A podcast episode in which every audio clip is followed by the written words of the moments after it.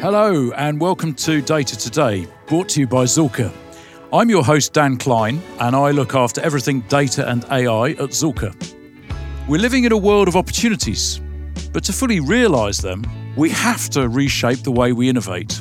We need to stop siloing data, ring fencing knowledge, and looking at traditional value chains. And that's what this podcast is about.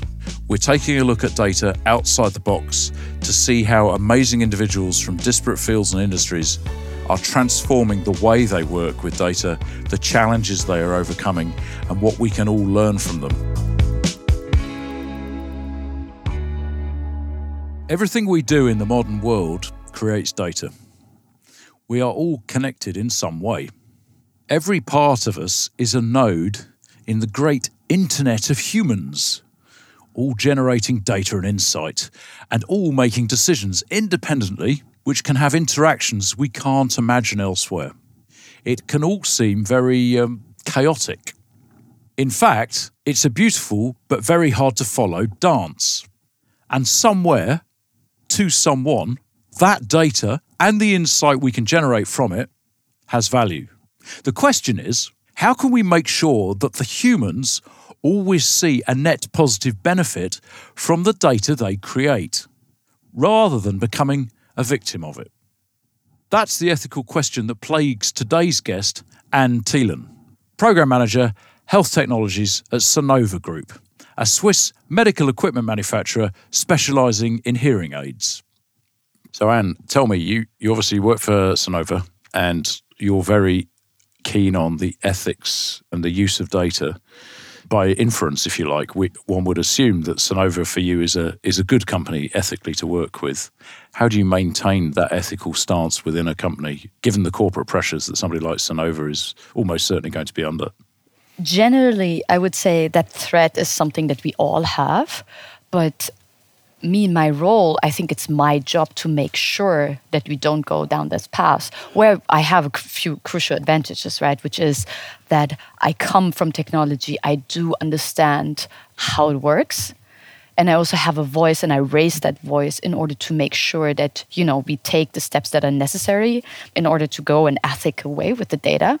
You know, also using the advantage that a lot of the people in positions that make decisions not necessarily come from a software background or from a technical background or have been doing so like many years ago. So they also have to rely on people like me knowing still the insights, the details. And so I use that position that I can recommend steps and really highlight them to them to make sure that we go down this path. So, do you have a definition of what good use of data looks like and what bad use of data looks like? I think it's about being transparent about what you do or what you intend to do with the data. It's not so much about what specifically you can do with it because there are always two sides, right? You can use profiling of clients for lots of different reasons, for really good ones in a moral sense versus really bad one in a moral sense. But in the end, it's about making this very transparent about what you're going to do and making that also transparent in the company, going away, even internally, from making decisions behind closed doors. No documentation, no minutes of important meetings where things have been discussed. So, really bringing that transparency not only from the client, from the end user, or from the recipients of the data, but also within the company that people are aware what they're working on and what they're working towards. And then, you know, if there might be something, you know, in a basic moral sense unethical, then everybody has the opportunity to raise their voice. And I think this is the most important thing that we can act on if we see, if we can identify something that is not going in the direction that we would stand behind and say, this is morally and ethically for me okay. That premise leads me to then ask the question around governance, because if you have people able to say, hang on a sec, this might be ethically problematic, morally problematic, there does need to be a route by which you can then affect that change. So, is that private citizens and calling it out on Twitter, or is that expecting the courts and the legal system to deal with it? Is that suitably set up, do you think, for where we are today? No, I think it's not suitably set up. And I think it's not only private people in courts or something, but it's also society as a general body with all the experts that we have in, with the universities and all these academic research institutions and other general dependent or independent institutions, where if you make it transparent and you speak about it in public on congresses, things like that, everybody has the choice to highlight it. And because this is really mean, letting it all go back to the normal person, right? To say, like, oh, the end user, they have the right to speak up. And then putting that responsibility onto them where they're not subject matter experts. This is a good way, but also if subject matter experts are part of the discussion, are part of the initial discussion, or even being part of the you know continued discussion, then you raise a system or you create a system where people can speak up and you rely on not only a very let's say weak from a subject matter perspective point of view population part but you also rely on the ones that are equal to you the ones that have actually have a voice and have the understanding to raise concerns. So within the medical industry then where are your biggest concerns at the moment in the use of data and technology my biggest concern is probably are we fast enough to compete with all the non medical companies? Because we are moving in a highly regulated space, which has, is there for very many good reasons. Whereas companies that are not providing, per definition, medical features or medical functions, but are really at the borderline, they are not regulated. They are really acting in a completely different field with very little attention to uh, the products that they provide and the safety of those products. In terms of what Sonova does now, Sonova's into hearing products. What sorts of challenges you have within your products themselves in terms of how you how you put them out into society and the data that you take from your products? In general, a medical product has a very strong purpose, right? In our case, it's to compensate a hearing loss or to help with an hearing impairment. So there's this main functionality, the main focus that our products have. They're highly integrated systems at the edge of technology. So everything we do, we do to support that purpose. So now, when you talk about creating data points that we also want to save and that we want to have a look into and analyze and so on, that is an additional purpose to those devices. And just with our specific purpose that we have, that puts a lot of challenge on the system. So just to create this additional purpose brings us technically to a big challenge. Do you feel the legislative guidance for organisations in this space is strong enough at the moment? Because as you say, you're you're at the cutting edge of this stuff, and typically the legislative environment tends to lag where the technology is. So, are there holes in the legislative framework that potentially need to be filled here? I would absolutely agree to that. And this is, again, going back to our initial conversation, right? This is why people with the knowledge, they have to go into the lead. They have to request it from the organization to actually build that system because it's largely not there or if it's there, then it's you know really on a very high level, not figured out in the details on really how to act and how to move forward and what to put in place and what not. So for sure, but again, it's also a big opportunity, right? It's for us also really interesting to be part of that economy of the medtech industry to put down or to enforce or at least ask for these um, guidance by ourselves and to, to co-create them essentially.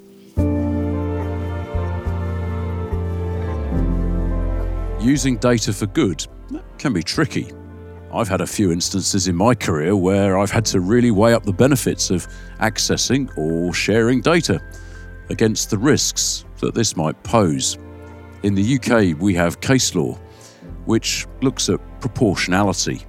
Uh, we widely accept that there's an upside and downsides to innovation and try to examine how they balance. If it was proportionally likely that somebody would do something bad, I wouldn't do it. If I thought the risk was less than the opportunity, I'd do it. That's my trade off, and I've applied it in many sectors in my career. At what point do you say, we're not doing this? There's a debate to be had there.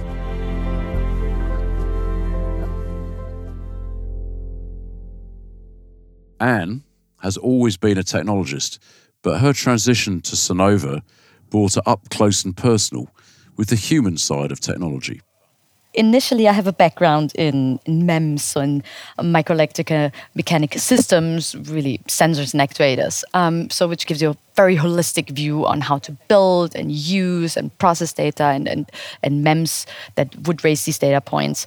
So yeah, I went to MIT, looked into how electronic circuits are built in cells and if there's a possibility to um, to build very similar circuits. So inspired by nature into electronic design, which would again help us to build much more efficient circuits, especially on the nanoscale. And this is how I ended up in Switzerland because then I, uh, once um, I finalized the project at MIT, I was like, oh, now I want to look into the nanoscale, not only on a micro scale. So I ended up in Switzerland where I pursued PhD in the, you know, looking into the nanoscales, really how it works and how it doesn't work, looking into how electrons move to computer chips when they reach the edge of scaling, meaning when classic transport is, um, you know, outdated and quantum mechanics kicks in. And uh, yeah, to in a nutshell, so far we still use classical transport. There has been it's it's really difficult to make um, quantum mechanical transport to computer chips work. Um, so we always try to avoid it, even though the chips are scaling down more and more. I wanted to actually stay in the um, solid state physics industry and really go further there. And then I was invited by a company called Sonova. And I was really surprised. I had no touch point with them whatsoever. But I got here, and it's an outstanding company when it comes to the people. It was a very open and friendly environment. And I was so intrigued by that that I ditched But I also discovered something that I've never seen before, and that is a human. As a hardcore technologist and engineer, I was always looking into machines, into devices. And here in this company, I discovered that there is a human behind. And it's quite interesting to understand how you bring technology in the day to day life of our clients and to our patients and apply that technology to that it's becoming useful to them. And that really opened up a new horizon for me. Isn't that interesting? Because that's where the moral debate is, in some senses, is that actually what matters in technology is not the technology, but how humans interact with it. And I think crucially, something you said is about whether humans can be bothered to understand how they're interacting with it. For me, there's a moral question, not just in terms of what we do with the technology as technologists, but there's a wider societal question around people paying attention to it absolutely agree. And i think this is also where a lot of people try to circumvent right? Even companies they where they claim oh we're just doing the components or we're just doing some parts of the machine. In the end there's just this one company that actually builds this user interface in the application. And then this company or these people they have then to go through all this big debate about how it's used and where it's applied and is it applied in the right way? And do we educate people enough? Should we even educate them about that?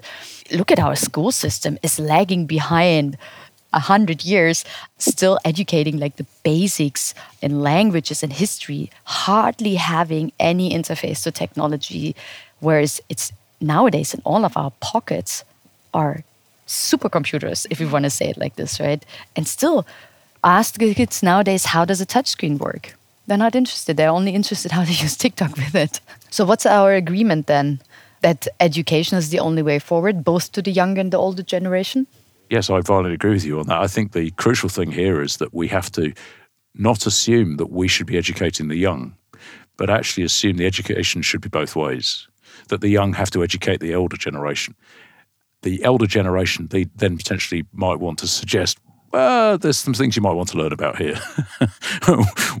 some of the history tells us that we may not want a government as a bad actor because they may want to look at us for bad reasons, or you know, technology companies in a country we're not particularly happy with may want to look at us for particularly bad reasons. I think we should definitely agree there's a an onus on education both ways and transparency. No, absolutely. Yeah, I think so too. With transparency comes some difficult conversations people will need to be held accountable and policy changed. On the other hand, does the general public have time to be educated on the origins, quality, and use of their data? Do the different generations, everyone from baby boomers to Gen Z, have the capacity and will to understand what's at stake? The younger generation may be more data savvy in some ways, But many of them will have had embarrassing moments through social media oversharing that my generation never had, even though my generation doesn't suffer the same tech fears, say, of the baby boomers. My hope is that we'll have a group of young people who will, through trial and error, be much more data conscious online. Do good data ethics demand that we track the origin of data? We live in a time of fake news and with stories being warped from their origin. Can education and transparency in data help combat this? This all boils down to having difficult conversations. So, what do we need to hear? If you are able to trace back where it comes from and where it's described and what is the, the pathway of the data, then you can be maybe not absolutely, but more sure of that the origin is you know is what it is supposed to be and the story is what it's supposed to be and the, the storyline has actually some some actual value to it let's pick a medical example here then we have a situation where mobile phones and wearables let's say are able to collect information about people but i think most of the population would be aware that the quality of that collected data is not going to be as good as you being connected up to a monitor in a hospital. Do you think that's a fair assumption, or do you think people assume that actually that replaces the hospital? I think it's not a fair assumption because the the wearable or the phone or whatever it is has a big advantage. It sits with you the whole time permanently on a day-to-day basis.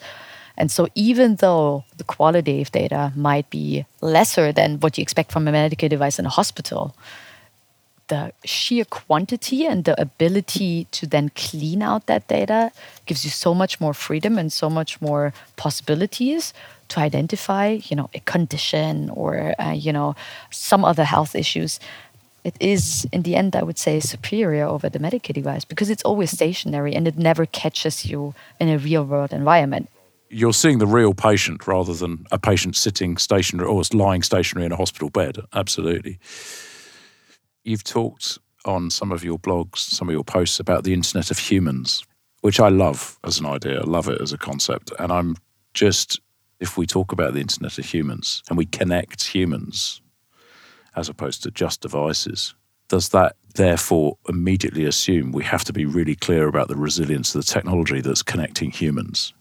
There's always this conceptual thinking about it would be good to, let's say, understand everything and, and explain everything beforehand, right? But in the end, we also have the fact that if you're the architect of a new playground for kids, you can only guess what the kids are playing there. And yes, you can apply UX and you know test it with some kids and some paper um, you know installations of what kind of games they're going to play in there and is the shadow the right place.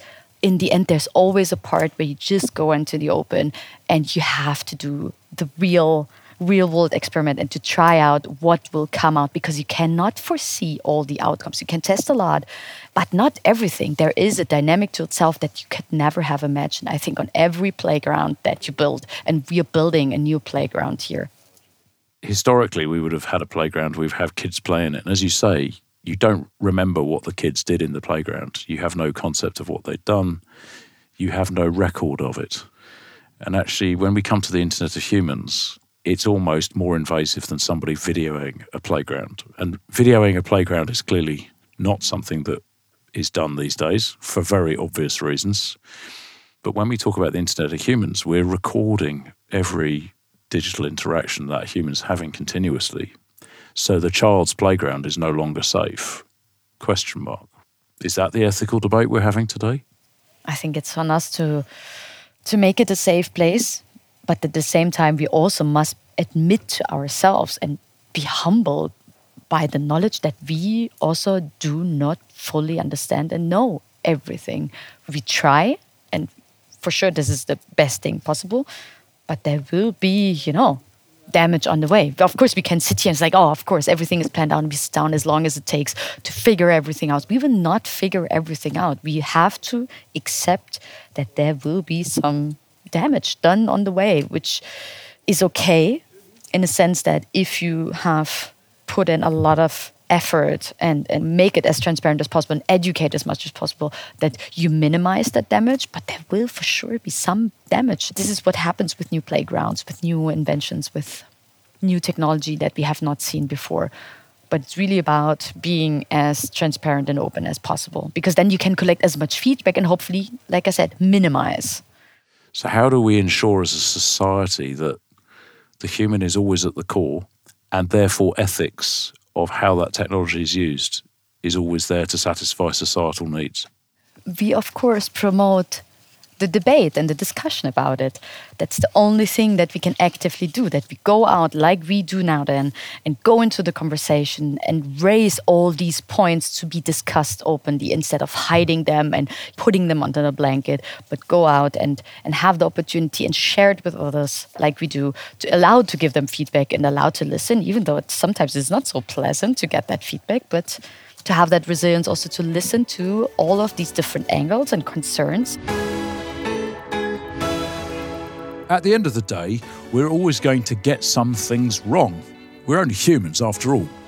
Anne's approach to data ethics is one of radical transparency, one that owns up to mistakes and failings and allows the public and institutions access to the origins of the data they're exposed to. Worrying about the unregulated nature of the medical space is legitimate. Can legislation and government fill the gaps? One thing's for sure we all want the playground to be safe. Business ecosystems are not new. What is new is that they are becoming increasingly data empowered. To realise complex opportunities, we need innovation beyond boundaries, democratised information, and close collaboration between diverse players. Collaborative, data empowered, borderless innovation is how we embrace a world of exponential change.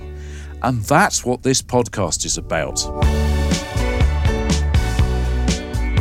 Thanks for listening to Data Today, brought to you by Zühlke. I've been your host, Dan Klein. For more information on Zühlke's work, please visit our website.